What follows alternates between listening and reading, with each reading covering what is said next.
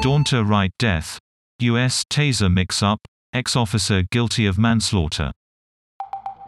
A former officer who fatally shot a black motorist during a traffic stop has been found guilty.